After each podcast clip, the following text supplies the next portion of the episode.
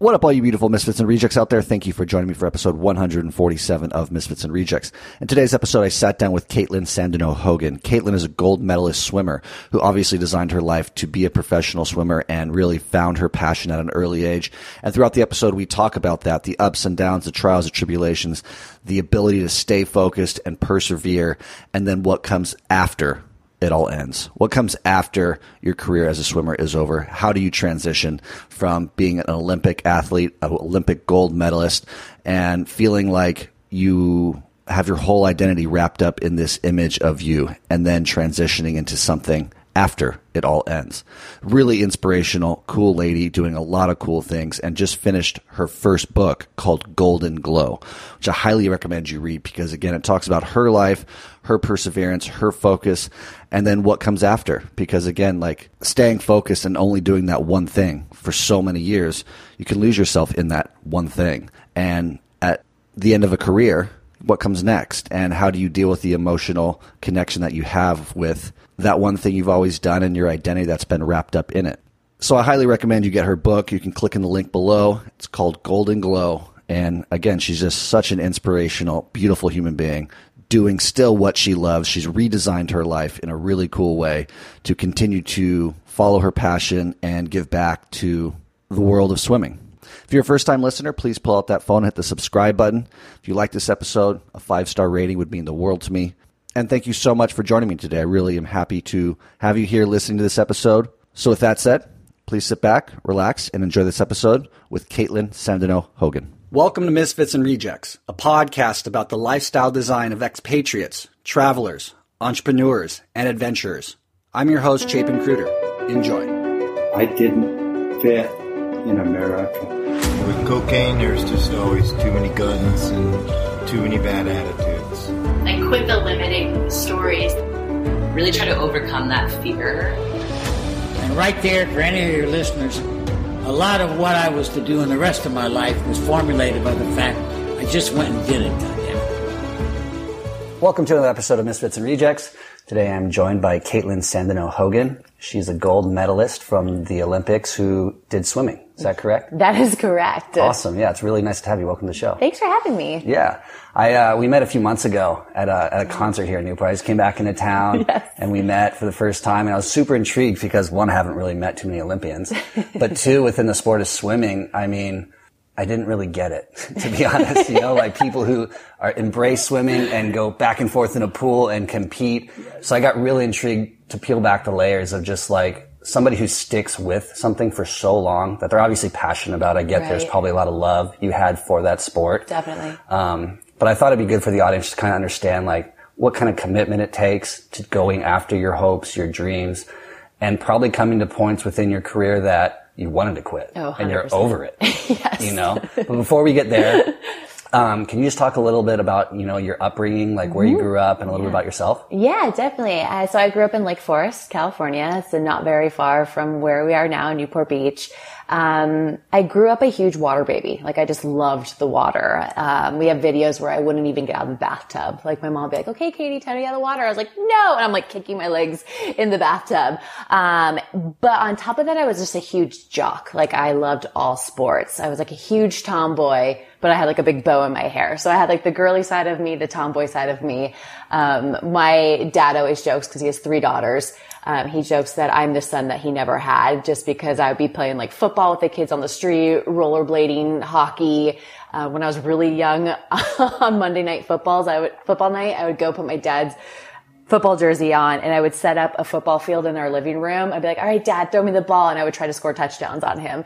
So I was definitely the full on jock from a young age. And my parents just really threw me like in everything, like any sport that they could think of, they signed me up for. And some things I loved, some things I didn't love. And then ultimately it came down between soccer, swimming and cross country or track and field. Um, there's some sports that I liked, but didn't like love. And it was like already a full schedule.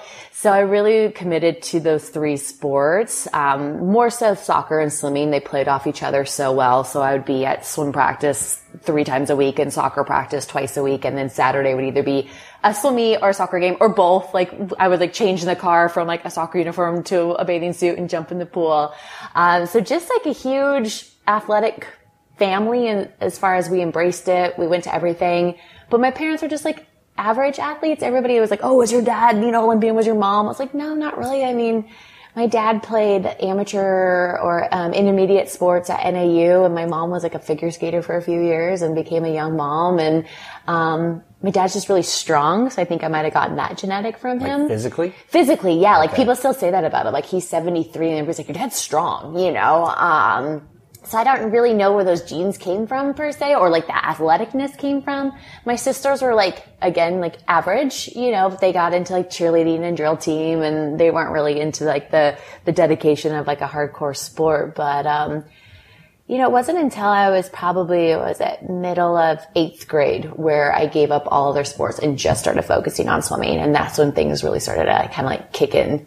Um, I made my first Olympic team when I was 17. So I was still in high school.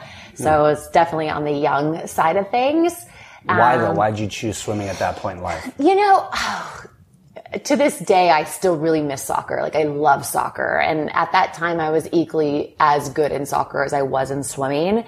But I think ultimately what it came down to was my swim coaches really not pushed because I don't want that to sound like the bad word, but they did. They're like, you could be a great swimmer. And I didn't really hear that from my soccer coaches, or it wasn't really talked about scholarships or continuing. Like, what did a what did a life of a soccer player look like? I didn't really hear that from my coaches. Whereas my swim coaches were like, oh, you know, we really think that you could make this cut. We talked about cuts, like a mm-hmm. qualifying time to go on to the next step and the next step, and then you could be at nationals, and then maybe you could make the Olympic trials, and who knows, maybe you can make the Olympics. And we weren't like a hardcore family where it was like, oh, the Olympics. It was just kind of like, I worked really hard and we started seeing great results and I just honestly did what I was told in the pool and great things happened. Um, and what it came down to is I really liked that swimming was an individual sport. Um, not that I'm not a team player, but I'm so, um, competitive. It means like everything's put on me. So what I do in the pool is all on me. Whereas on the soccer field, it takes how many players to score a goal or how many players does it go through when your team scored on, you know? Um, but it was a hard decision. Like I said, I love soccer. I still love it. Like watching the World Cup, I got so pumped up. I'm like, I should have been a soccer player. it's so much more glamorous than swimming. They can like put mascara on. um, but at that time, ultimately, I think it came down to the coaches. They're like, really you can do this. Yeah. Who just to jump on the soccer tip real quick? Yeah. Who uh, was your team you played for growing up? Um, so I did the AYSO and then I did AYSO plus and then I did the club avenue for a little bit. I don't even, can't even remember what we were called. That's terrible. But what happened was when I was on club, I couldn't commit fully because of swimming. And so then I just felt like my club, my team was really cool about it. Like be here when you can. But Was it then like I, the Blues or like? no, it wasn't the blues. It was, oh, we were red and white. Ooh, Hmm. and if that's my mom. Irvine Strikers. Not a big deal. I was just wondering if you had. I know. I can't believe I can't think of it. It was a local club though. Down It in, uh, was. It was more like Lake Forest, Forest area. Irvine, Red and Wild. It was so funny when we were writing the book. I was like, I have the worst memory. Like it's like a little. Like my parents, like, are you okay? I'm like, I have the worst memory. My mom says maybe it's because you have so many memories. well, to be honest, I have a a theory about that, which is Really? like, and especially with which I'd like to yeah get into is like you being so focused and so present as an Yeah. Uh-huh. athlete, which we all are. I feel like you don't capture the memories and and put them in the long term memory like you would. You just well, you're just living it. You're not thinking about it, like dwelling on the past, thinking about the future so much. Like you're just living it. And I have periods of time in my life where it's like I was so present and happy with what I was doing. And like there's years I don't remember anything. That's crazy. That's how I feel. and like, I'll get together with my swim coaches and he'll be like, yeah, this one day we did this one set, like the workout and it, he'll tell me the workout and it was like really freaking hard. And I was like, I did what? He's like, you don't remember anything. I'm like, no, like I just did it. So maybe you're onto something. Something about just being present in the yeah. moment. Yeah. Just like getting it done. yeah. So then, yeah, you transition into swimming because your, uh, Yeah, your you know, coaches were really, they're really into it. enthusiastic about your talent. Like what, Yeah. what made you talented as a swimmer? You know, um, yes, literally. It's like the feel that you have in the water. Mm-hmm. Um, endurance. So I was a distance swimmer and my, my nickname as a kid was Energizer Bunny because I would just keep going. Just like, like I was saying, I would go from like a soccer game to a swim meet and not even be phased and like, I would just keep going. And so, um, the, the feel that you have in the water, like when you're surfing and you're paddling out, when you're like catching that water and you're throwing it back to move the board forward, the same as swimming. And it's like a feeling that you have, right? And there's some people that are probably faster on a board than others because they have that really nice grab in the water. Um, but then like physical things too. Like my husband makes fun of like how big my hands are. Well, the bigger your hands are, the more surface area you have, the more water you catch. So that essentially is your paddle, right? So there's different like features like physically that I had, um, you know, height, hands, feet, etc., flexibility, mobility, um, but then just your natural feel in the water and how coachable you are. So I swam at USC, for example, we had a head coach, but we also had a technique coach. And my technique coach would always say that I would make corrections the quickest and the fastest of anybody on the team. Meaning he could tell me something, I could make that difference, I could feel it and change it and then be a better swimmer. So that was just a connection that I had from mind to feel to water to essentially Execution. Exactly. Uh, and I don't, and I don't know where that comes from either. You know what I mean? We're talking about genetics and were your parents athletes, were your sisters athletes, and it's like, no, they weren't swimmers. And what, what both my sisters swam, but it's like we all swim growing up here, right? Um, and then I just think, you know, even when I was playing soccer, I'm s- super competitive. Like now as an adult, like I've had to like tone that down because that's like not attractive, right? I don't think my husband would enjoy it. He already says I'm really competitive. Um, but like when I was playing soccer, whenever there was like a shootout or a penalty kick, my coach would be like, Kaitlin's taking it. She's got ice water in her veins. Like nothing really phased me. And for swimming, I mean, to be completely honest, um, I didn't love it. Like it, it's a lot of work. You're staring at a black line up and down every single day, twice On the a bottom day. of the pool. On the bottom of the pool, yep. And it- it's hard. Like you, even when you swim easy, it's hard. But I loved to race. I absolutely loved to race, and that's why I did all all the shitty stuff to get there. You know, um, and so it was like that competitiveness. I mean, obviously, I had goals and I had things that kept me in the water. I had to drive, right? Um, but uh, I don't know. You just just wired a little bit differently, I guess.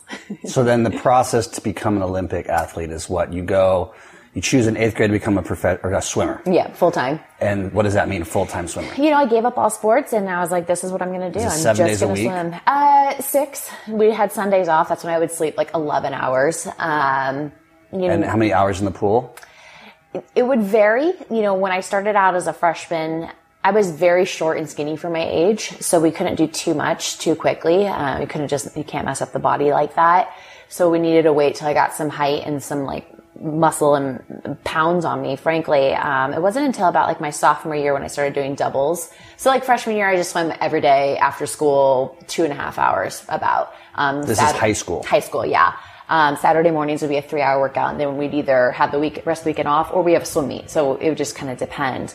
And then sophomore year of high school, I would start going to one to two morning workouts a day, which sucked, frankly. It was like 4.30 a.m. wake up at the pool at 4.45, um, swimming until 7, 7.15, and then go to, go to school all day, come home, and then go to another practice.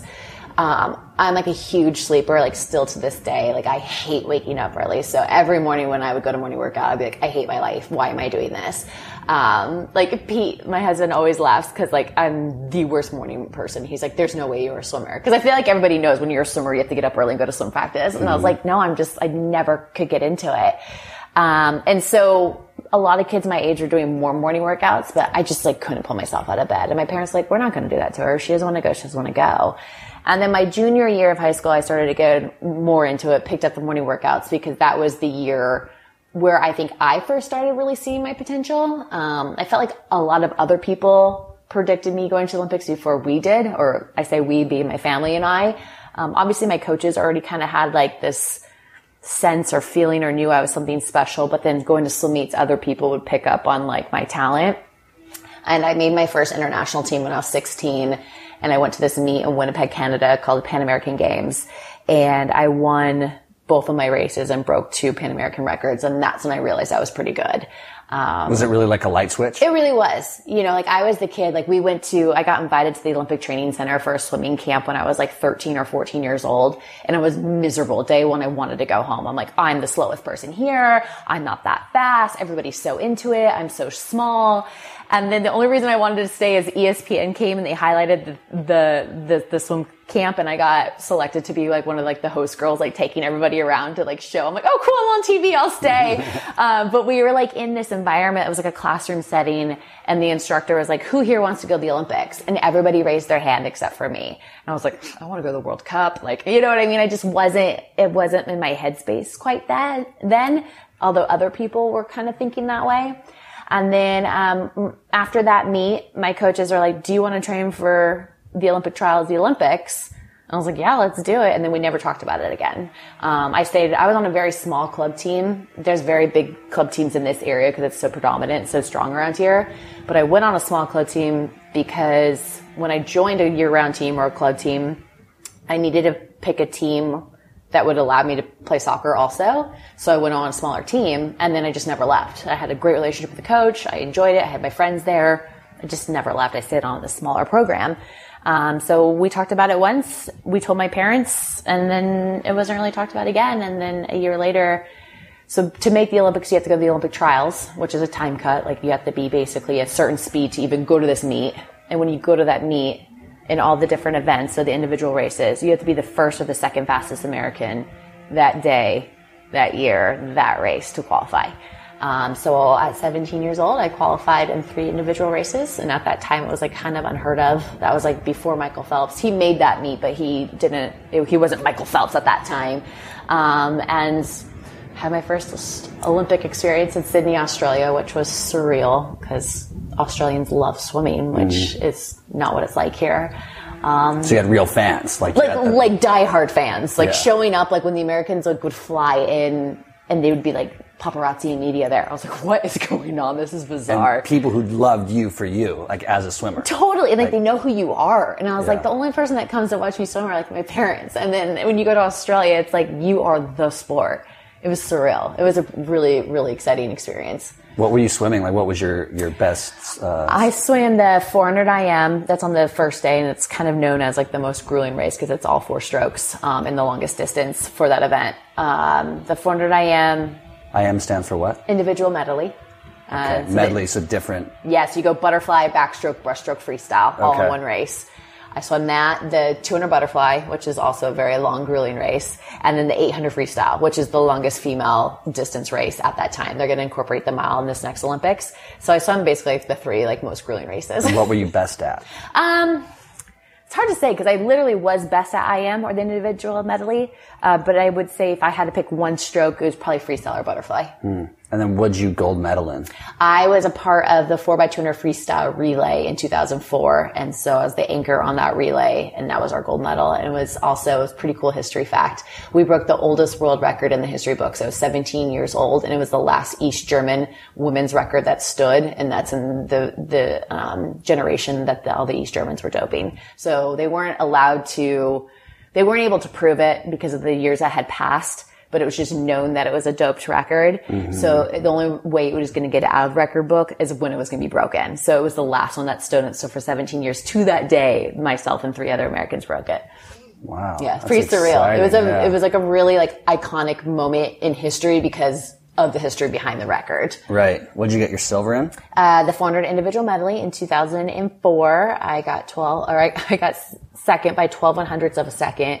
Um, but it's like my most proud race in like my whole career just because um, I was stuck at a plateau for like four and a half years and I could not go best time in this race for so long. And I wanted to give up like a thousand different times because it's such a hard race. And I'm like, what's, what's the point in doing this race if I'm never getting faster?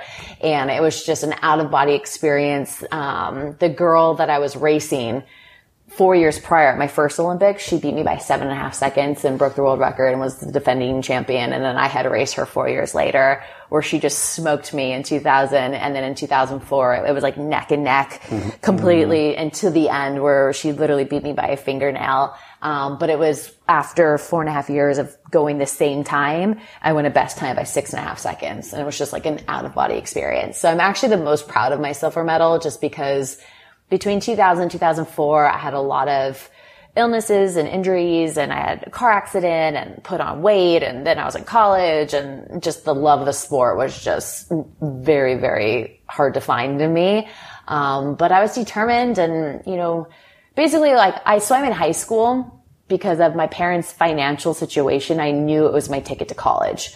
Um, had I not had like this help to get me into college, I probably would have been like at Saddleback or an Ivy or IVC or you know going to a community college, which is totally fine. But I knew that this was like my ticket in. So I basically swam in high school to get to college, and once I was in college, I felt like you know I had to earn my keep, right? And so I always was kind of just basically swimming for education, um, and then. The Olympics just happened to Dude, what a it in there. story. I have so many questions. So many questions. Um, first, I want to talk about the out of body experience that you had because Mm-hmm. that's a significant thing that I think athletes get to experience that the normal public doesn't get to. Yeah. I, I mean, a lot of people describe it in different ways. You say Yeah. Mm. out of body. I would say being in the zone, you know, whatever it may be. I Mm-hmm. can say in my career as a soccer player, I maybe had two moments like that Mm-hmm. where it's like for 45 or no, 90 minutes, I was like floating. Right. I was Like, not sprinting, like, tired. full legs, you know, back and forth, back and forth. Like never even got fatigued. Yes. Every p- pass was perfect. Every tackle was Yes. timed. Like, That's amazing. so what is that? And can you get to that place without having it just be a random occurrence? It's so crazy because, you know, the 400 IM or the 400 individual medley is like, if you were to ask like any swimmer, they're like, oh, the 400 IM sucks. You know, like nobody likes that race. Um, for me, it was like a love hate, obviously. Cause when you're on, you're like, oh yeah, this is awesome. But if you're off, you're like, this hurts so bad. And, um, you know, I briefly touched on like, it was a really hard four years in this specific event. And at the Olympics in 04, I just wanted to put blinders on. I didn't want to worry about anybody else because in 2000 I was like a deer in headlights and I was like looking around and I was really caught up in the moment. It was like the first time in my swimming career that I was like kind of like shucking. Um, and nervous. Like I was never a nervous athlete. Like everyone's like, "Oh, how'd you control your nerves?" I was like, "I couldn't wait to race. Like that's why I did this." Um, and so in 2000, I was like deer in headlights. Just totally got my ass kicked. This that was my first Olympic race, the one that I got. I got fourth in this race on 400 IM. So in 2004, you know, you fast forward four years, and everything that I had gone through, just been basically in a nutshell, like a really shitty four years. Um, I'd say about like six to eight months before it, things started to get back into the groove. Um, but then there was a lot of like self doubt, which I hadn't experienced before because I was always really confident in myself. But I think when you're coming back from an injury, that's one of the, like the last things that you get back. You might physically be healed, but your mental like game or mindset is off a little bit. So I had to get a couple great races under my belt and I did. And then that day in that moment, I was like, okay, great. I'm going against this chick again, but I know like, don't worry about her. Like do your own thing. She might be like six inches taller than you and have muscles of a man, but just like do your thing. And when I was in the water, exactly what you were just saying about being on the field, like I felt so awesome from start to finish. And that doesn't happen very often in this race, any race. Like you should be tired at the end, right? Mm-hmm. so the last hundred meters, so like the last part of the race was the freestyle. And usually that's just where you're like dragging ass. But I was like so fresh, so alive, felt so good, felt like I could have kept going. Saw like my teammates going crazy on the side of the pool deck. And like every breath I took, I could see I was neck and neck with her. And this girl's considered like unbeatable. So I'm like, I know I'm doing awesome right now, Wow. right? And so it was crazy because like when I touched, you know, you, you look from your starting block up to like the scoreboard. And I kind of kept looking back and forth, like to make sure I was looking at the right lane. I was like, there's no way I just went that. So it was like Sandeno, Kaitlin, USA second. I was like, okay, all right, she had touched me. And then I saw my time and it was like 434. And I like lost my shit because I had been going 440 for four years. And I just wanted to go like 439. I just wanted to mm. break the 440 barrier. And to see 434, I just was like, Oh my, I like started celebrating to the point where people thought that I thought I won because I was so happy. They're like, Yeah. Kaitlin, you got second. The girl beat you. I'm like, I don't care. Like, I'm so pumped on this right now. And it wasn't like, I didn't really know how to explain it. And the, the my last two and a half years of my swimming career, I was at the University of Michigan training on the post grad team with Michael Phelps and his head coach is Bob Bowman, who was my coach. And it wasn't until I was listening to Bob speak and he had talked about out of body experiences. I was like, oh my gosh, that's what I had. Cause for the longest time, I didn't know how to explain it to people. I just felt like I was just in the best shape of my life. It was that day, that moment, it all clicked. How do you describe it? And I think that's the best way I could because like I literally like I felt so amazing. Mm-hmm. Um, so it was just like, and never again did I swim that fast in that race. Really? Never. So you Yeah couldn't re, couldn't redo it. You know, after 2004, I was trying for the 2008 Olympic Games. I was trying to make the hat trick, and things were looking good up until about 2007. I had a good meet the summer before the um, 08 trials, and then two months before the Olympic trials, I blew out my knee, and then two weeks before the Olympic trials, I got a severe upper respiratory infection. So basically, right then and there, I knew like my swimming career was over, um, and it just like wasn't in the cards, which which sucks, obviously. But I think it's relatable, right? Like things don't always go as planned. Um, if if it had gone perfectly, it's like, oh yeah, I made three Olympics and I made, and then I went to the Olympics and won more medals, da, da, da, da, but it's like, that's not really real life and that doesn't always happen. And there's a reason for everything. And it was very bittersweet, but I was so ready to be done. And there's so much more to life and it's just a new chapter. Um, so to say that I had that when I, like, when people ask me about like, what's your proudest moment or what's the biggest moment, like that race, that day is my moment and I'm stoked on it. You know, it's like, sure it would have been like the cherry on top of it. And then I was like, oh, and I, and I won gold and I broke a world record, blah, blah, blah. I'm like totally okay saying that like my favorite race is, is second because for me personally, like that was my personal gold and to still to this day. And I think it's a, I think it's really important for our youth to know that. And with my book coming out, like I wanted, I want that story to be known because I think we're in this world or society where we don't celebrate personal best. We only celebrate like the best. Um, and I just think that's sad. So my whole mission and my whole kind of like platform when I, because I love motivational speaking, I love speaking to the next generation, I love inspiring and encouraging. It's just, just go for your best because that's all you can control, right? And if it's your best, like that's a gold. It doesn't matter ultimately, like if you're seventh, eighth, ninth, tenth, last. If you've never been that good before, that fast before, like that's something to celebrate. Um, so it doesn't always have to be like shiny gold. I'm all about the silver linings. and the glow. The glow. book, Just keep it golden, glowing. Golden glow. Because that is the book that you've just written. Yes. That's out and what? Amazon? Anybody Yeah, can get it on Amazon. Um, I'm excited that we picked up, we got picked up by a pretty large publishing company called Rowman, Rowman and Littlefield. So you can get it there, you can get it on Amazon. It'll be in the bookstores. Um, yeah, you know, writing this book was something, it was a bucket list, really. It was something that I wanted to do since I was done swimming, but I'm glad I did wait because what I was so honored or flattered by is that we were going to self-release first, you know, and just kind of just because I wanted to do it so badly and found a co-author that wanted to do it as well. But what the publishing company likes so much is that it talks about more than just swimming because there is more to life than swimming and sports and gold medals and everything. So there's a lot about my upbringing, how amazing and instrumental my parents are. Um, that's a question I get a lot. Like, what were your parents like? And I said I had the best swimming parents because they know nothing about swimming. Um, they just love me unconditionally, and that's why I had no fear of failure. Um, I feel like as soon as our kids, or I mean, my husband and I don't have kids, but being at that level, you see, as soon as an athlete or a child is worried that they're going to let somebody down by how they perform on the field, in the pool, et cetera, et cetera, they have a fear of failure. So if you as a parent or an uncle or an aunt or whatever your role is in a child's life, if you can show love to an individual no matter how their performance is, you're not giving them the opportunity to back down because they're afraid. Um, so just putting themselves out there every time. So I knew first place, last place, DQ, don't want to swim. I knew that my love was never going to change for my parents. And I think that's part of my mental um, strength is that I know that my love's not determined on how fast I am in the pool. My parents cared more about me being a nice person and, you know, being something positive in the world more than my swimming career. So I talk about that a lot with like the family relationships and the dynamics because I just think that's so important. Um, yes, I have four Olympic medals, but it wasn't just me that earned those. I mean, that day, yes, of course, but there was a lot of people that were a huge part. Like it truly does take a village, um, from coaches to physical therapists to obviously family, your support system, your teammates, um, and some people that you wouldn't even like realize like that had like a huge part in your life, like your sister's boyfriend at that time. You know what I mean? It's just like positive people. Like everybody's put into our life for a reason.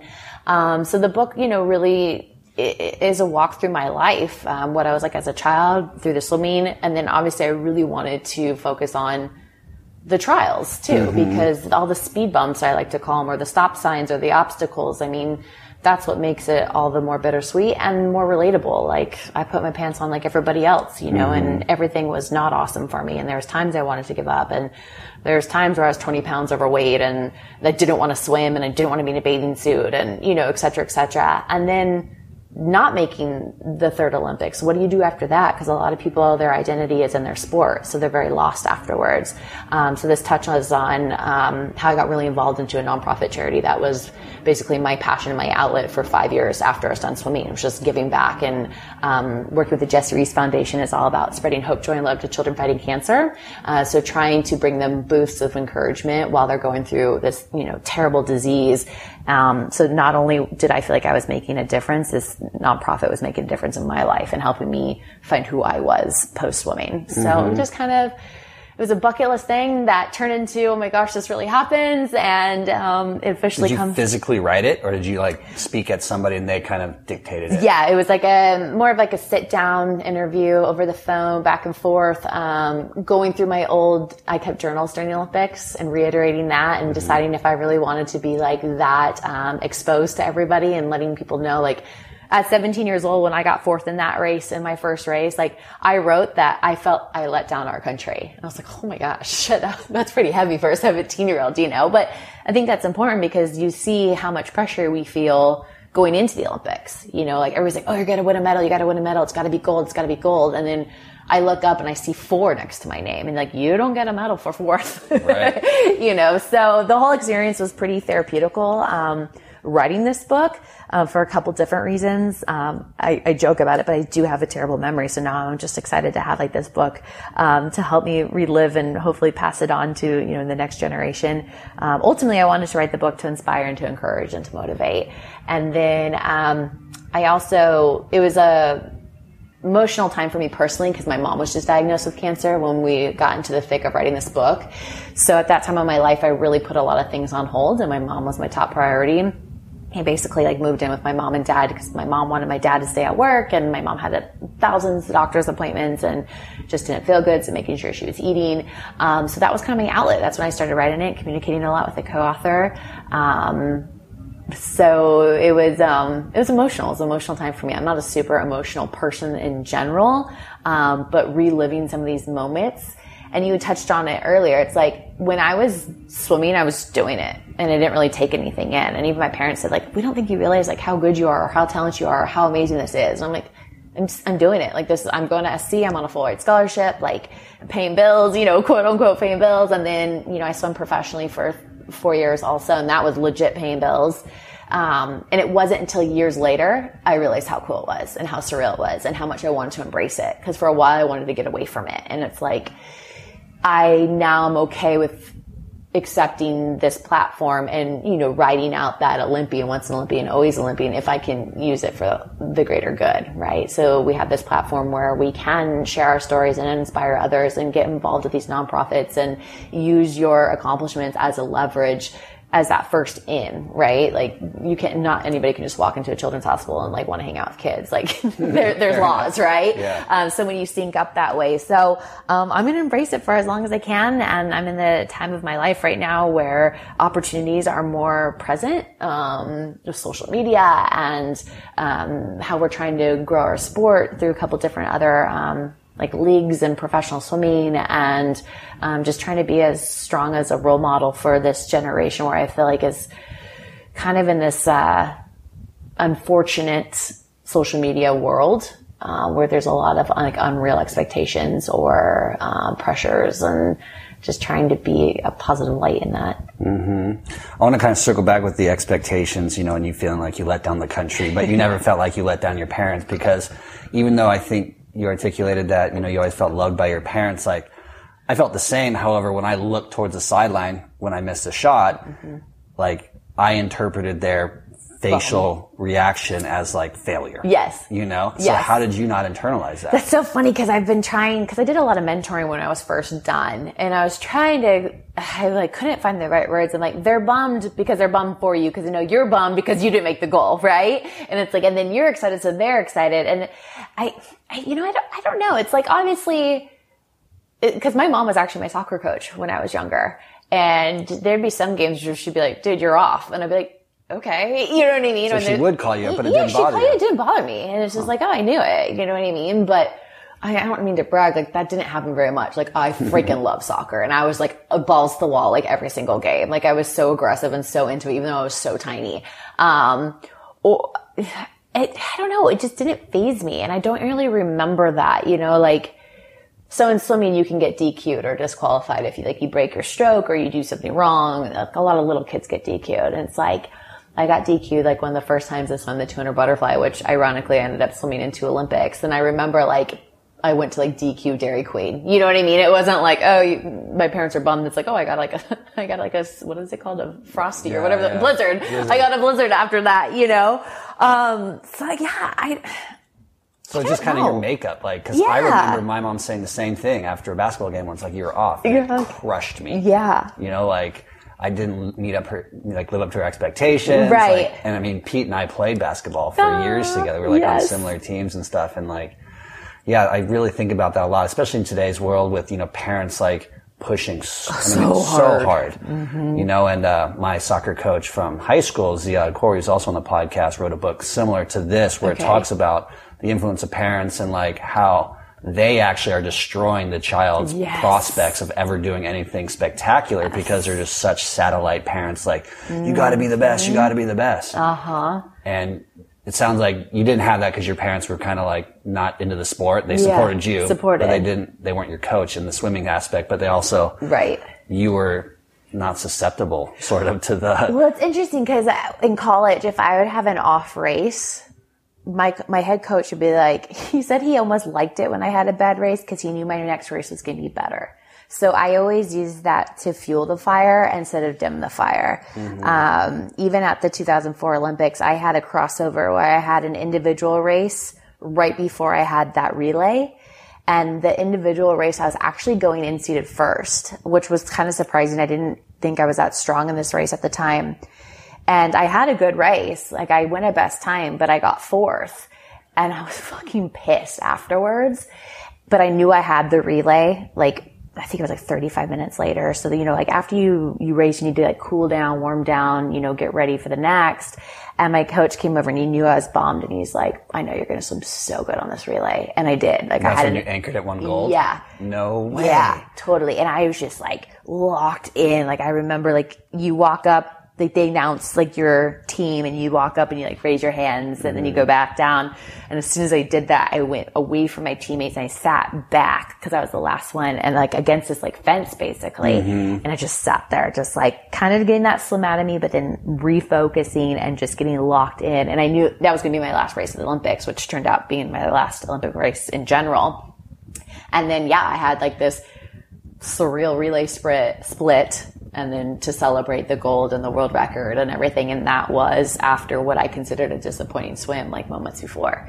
So I think, what do you mean getting locked in what would you do what kind of behaviors would you um, you know, it's funny because uh, we had a family friend that nicknamed me, nicknamed me Badass Swimmer Chick because I'm a very outgoing, gregarious, like fun-loving person. But like before I'm about to race, people are like, "Oh my god, I was so intimidated with you. I thought you were gonna like rip my head off." Mm. I don't know. I just lock in, like caps on, goggles on, like focusing. But at What are you thinking about? Though? Are you thinking about anything? you thinking about your stroke? you thinking about breathing techniques? Are you thinking about? Uh, not I no because I feel like you don't at that point you shouldn't be thinking you've already done all the work you already know how to do it so when you think you're going to slow yourself down because like you get in your own way. Um, a lot of times I'd be listening to music but like even so I would have other moments where I'd be like laughing right before it and like messing around with a teammate beforehand. So it's like I but like but then when I get on the block it's just like it's on. Um, was, too, it was just competitive. Like I literally like would be your best friend right before the race or right after the race, but like on the block or in the pool, it's like you're going down. It sounds just like that presence. You were able to maintain Yeah. a long period of presence. Presence, like- yeah, like to the point where like people are like they. I straight up would have friends that I'm friends with now and be like, "Dude, when I was racing you, I was like terrified of you," and I was like, mm. "Really?" And they're like, and- and they laugh, like, "Yeah, I know you now." I'm like, "Why was I ever afraid of her?" you mm. know what I mean? Um, but that's like, I don't want these girls not to be afraid of me, you know. And it's like, and also like, I don't care if you're a guy or a girl. Like, I because when I was swimming at Michigan, I was on an all boys team, and I was like, "Bring it!" Like. Um, they always made me better, you know, so I was never afraid to race anybody. Um, and you want people to be afraid to race you. I mean, you need to have that type of, um, I don't know, intimidation, I guess, because it's a mental game too. It for sure is. It's 100%. because everybody's like, what do you think the difference between good and great is? And it's like the mental aspect of it. Because a lot of people are physically able to, but like it's how you like handle it up here and in your heart too. So it's like brain and heart. Um, yeah. Oh, beautifully said. You know, tying some of the stuff you talked about into your identity after swimming, Mm-hmm. um, and and really not attaching yourself to the identity of an Olympic swimmer, Mm-hmm. gold medalist swimmer, and moving on into more charitable aspects of your life. And and now you're moving on. You're the general manager of what the International Swimming League. Yes, the DC Being tried the first female of all time. Is that correct? Yeah, one of the first female GMs in professional sports. So the the stats have been kind of interesting because it goes back pretty far, and there's been like different names that they call things for baseball or whatever. But when you really break it down, there's very very few women in this role. Um, and it's it's new for swimming. It's International Swimming League or ISL, and it's four American teams and four European teams. We're basically just trying to raise the exposure and the, the growth of the sport. You know, the Olympics is the most popular and famous or well watched sport every four years for two weeks because the Olympics, and then it disappears. So there's the proof. We have the stats that show people enjoy this. We just don't show it. So basically, for like the non-swimmers out there, we're trying to make the NFL swimming. It's going to take time. This is a startup. It's like the hardest job I've ever held, uh, but it's super rewarding. It's about trying to help these athletes uh, make a living because a lot of swimmers can't just get by on swimming, and that's pretty sad because you know what amazing athletes swimmers are. Um, some of these kids have to have jobs while they're training for the Olympics, while they're on the national team. Um, you know, if they're not in college, because you know a lot of people have the 100% have the ability to co- keep competing after college. It's not like a young sport per se. Like you can definitely go into your late 20s, early 30s in the sport, but a lot of times they don't just because the money's not there. So that's what this league's trying to do. And then from some of these younger swimmers, I'm just trying to help them build their brand, make them more desirable for um, opportunities for sponsors, endorsements, appearances. So we're riding on the wave of 2020 being next year. So it'll be a little bit of a condensed season because it's our first season and then use that, you know, they will compete hopefully at the Olympics and then ride that wave after the Olympics because honestly, something I think we talked about in the book. It's the post Olympic blues. It is such a thing because here you are at your highest high. And for swimmers too, you're at this point where like, oh my gosh, like we're so well received, we're famous, we're popular, we have these opportunities. And then it just like dies down. And you're like, you're like, okay, I was in the best shape of my life. I was, you know, treated like royalty. And now I'm, what am I supposed to do? So the post Olympic blues is very much a thing. So if we can use ISL, we use that Olympic wave to ride off for ISL, it'll be exciting for the athletes to continue being at their peak and going to these meets and making prize money and competing for something bigger than themselves, representing these different teams. And then, so the the meets will be held what, on the U.S. soil and European soil. Yeah, we have both. So this year, since it's a condensed season, we have, um, for me specifically, my teams will compete at University, or sorry, IUPUI, which is a really well-known facility in Indiana. It's actually where I qualify for my first Olympic team in Indy. And then from there, we go straight to Naples, Italy. And then we have a little break. And then we go to the University of Maryland, which will be kind of a home meet for me since I'm representing DC Trident. And then um, from there, the top four teams qualify to the finals and they're putting in a temporary pool at Mandalay Bay. Um, and that'll be in December. And then, you know, years going forward, we'll just keep going back between Europe and US. Rad. So when you say team, like, do they have names? Like, uh, we're the Tigers of. Yeah, Like, yeah. really? So uh, my team is the DC Trident. Okay. Um, so we're representing the tri-state area, and um, there's like the Cali Condors, LA Current, uh, New York Breakers, and then four other European teams, um, which is cool because like you touched on, we talked about a little bit being a team sport. Like swimming is definitely an individual sport. The only time you really feel that team environment is when you're on a relay, which not everybody gets to do, and when you're representing your college. So this league is for swimmers after college, and a lot of them, like their first thing that they're so excited about is like they're so excited to be a part of team again because now they're just right now they're just swimming for themselves, and mm-hmm. I'm sure everybody knows that you know when you have other people that you're doing something with, you get more excited and you have like a sense of pride in what you're representing. Absolutely. If you could speak to one female out there, young female who's, you know, has ambitions to be an Olympic athlete, Mm-hmm. what would you tell them? I mean, it's like so, so corny. Um, and it's, it's so cliche, but it embodies my story. It's just like never give up because there were so many times like, it was crazy because everything went so well and so easy up until like I was 18. You know, it's like I did what I was told. I was a good kid out of the pool, in the pool. You know, I never really got in trouble. I was like class president. Like I was like that girl, you know what I mean? Um, but good things happened. Like it really is true. Like you work hard, good things happen. Like you stay on the right path, good things happen. Um, and then not so good things started to happen to me. And it wasn't because I was making bad decisions. It was just how it was. You know, it's like you can't control injuries and you can't control Ill- illnesses. And um, I also have asthma. So a lot of uh, my illnesses stem from my asthma. Um, and, Yes. and like a car accident, like how can you do that? I mean, like that, I didn't plan for that. And so it was just, it was kind of just like one speed bump after another. And there's so many times I wanted to give up. But because I didn't, my second Olympics was like a fairy tale. Like I came home with a first, second, third, fourth, a world record, an American record. Um, just was like at the high of my career and I truly loved swimming again. And it wasn't because of that. I was loving it beforehand. I think it was, I even felt more grateful because of everything I had gone through just to be there. And it made me appreciate it more and not take it for granted. Um, and then, you know, again, like after 2004, I took some time off, finished school, totally changed environments, like needed to get comfortable being uncomfortable being in Ann Arbor, Michigan, just out of my element. And then some things went great and some things didn't go well. And then, and then I ended my career not making a third Olympics, but it was like that, the, the down times or like the negative times or the unfortunate times makes the highs even higher or sweeter. You know what I mean? So I would say in general, my whole swimming career was very bittersweet because of everything, but bittersweet in a good way.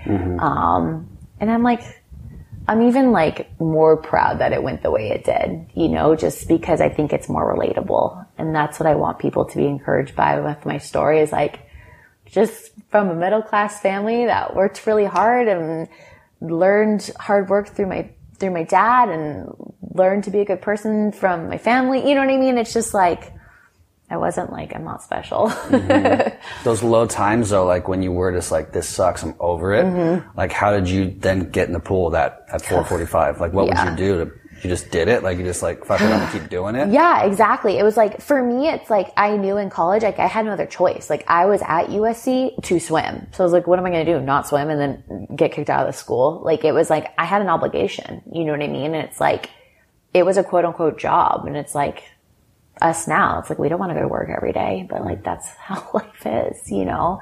Um, but I also think it's important to take days off or to have a mental health day and to chill out. Like that's so important. Even like today, like in today's time, like over the holiday weekend, like I just shut down for four days and I just wanted to be with my husband. That's like all I wanted to do. I was like traveling nonstop. I was working nonstop. I was on the computer, on my phone nonstop. Like that's not healthy, you know? So it's like you have to have, your health has to be your priority. And I've learned that more than anything, even more now after being done with my career. Like my sleep is a top priority, working out is a top priority, eating healthy is a top priority, but having balance, having moderation too, you know, enjoying life. Um, and I think I had a really good balance as a kid, surprisingly, but that's because my parents were helping me run my life. Like now that you're an adult, like that's on you. Like you have to have that balance and like only you can determine that. No doubt. So you have Golden Glow out. Yes. It's on Amazon and where else? Um, bookstores starting Bookstores. on the 15th. and it's yeah. all about your life as a swimmer from start to finish. And it's co-authored, but that's just somebody who wrote it like Yes. for you. They're Yes. not, it's not about them at all. It's No. just how they helped you write it. Yes. Okay. Yeah. So I was, it was funny because it was a bucket list and something that I wanted to do for a really long time. I started it and I was like, how the heck do you write a book? And then I was doing stuff at the Olympic trials in 2016 and got reconnected with Dan D'Addona. He had covered some of my swimming career while I was in Michigan because he's Michigan based. And he was like, Hey, uh, I want to talk to you about something. And I was like, yeah, what's up? He's like, I would love to write a swimming book and I would love if you'd be interested to be my first athlete. I was like, oh my gosh, it's like you're reading my mind because I want to do this. I don't know how to do this. I'm not a writer. Um, I like writing. I enjoy writing, but I didn't know how to do the process. He's like, let's do it together. Then we got a manager, um, my own personal manager I picked up at that trials as well. And she helped us put together and then we synced up with, um, a publishing company and then here it is now. So it was a pretty surreal process for me. Um, definitely things that I would do different next time or whatever. Like I Like learned what? so much. Um, just the whole process. I mean, um, even like the, completely honest, like that was like my second choice for the cover shot. Like I did this like rad retro, like total old school throwback with photos and stuff. And the publishing company didn't like the picture. They didn't think it suited it. And I was like, oh, I really like that. This is my story. Um, but it's, it's definitely when you, um, go to the publishing company, like Because yeah, you could have self-published. could have. Yeah. So maybe in the future for the next book. Maybe. I mean, they're such a, they've been so great and it's kind of gives you a lot of street cred in the literary wor- world. Mm-hmm. Um, but then, you know, you don't own it 100%. I hear you. And then what about uh, where the audience could go watch uh, this new swimming league? Yeah, so you know that's really interesting. Right now, we are in the thick of media rights. Uh, so we have sold media rights in Europe with the um, with the Euro channel out there. So right now, we're working to see who it falls to in the U.S. So we have some really amazing opportunities and some big names in in the mix. Um, it's just a matter of days until we know that. Thank you so much for joining us, Kaitlin. It's been a oh, pleasure. My pleasure. Awesome, Kaitlin. Thank you so much for joining us. What a beautiful story. What a beautiful human being. So happy for you that you are getting to still continue to design your life in a really cool way, doing what you love, giving back to the sport, back to the community. Remember, folks, to get her book by clicking the link below, Golden Glow. And I hope you enjoy. I hope you enjoy these episodes that I continue to deliver. I hope they're really inspiring you to think about your life, your life situation, and possibly make that change to go after what you want. As you heard Kaitlin say, you know, it's not an easy road, but it's worth it in the end. Just persevering, pushing through those those down times. I mean, look, she has a gold medal. She has multiple medals. And although it was a super incredible accomplishment to make it as far as she did within the swing community, her whole identity is not completely tied up in that. And she's been able to move past it, grow into a new Kaitlin, into a new goal, into designing her life in a new way. And that's what I've taken from this episode. Just there is an end of the road for a lot of the things that we choose to focus on, accomplish, do well at. And you have to continuously be willing to recreate something new for yourself. So if you're sitting there and you aren't happy in your life situation, think about taking that first step out into something new, something that might be a little bit scary, but something that you've always wanted to do. Thank you for listening. I think you all are so very, very beautiful. And I'll see you next week. Ciao. Thank you for listening to Misfits and Rejects. I hope this inspires you to think about your life situation, where you're at, and possibly make a big decision to choose something different for yourself if you're unhappy with where you're at in life. I hope these people that I interview inspire you to go out, spread your wings, and try something new. To live a different lifestyle that maybe your whole life people were telling you was the wrong one, but when in fact it, it's the perfect one for you. And I'll see you next time.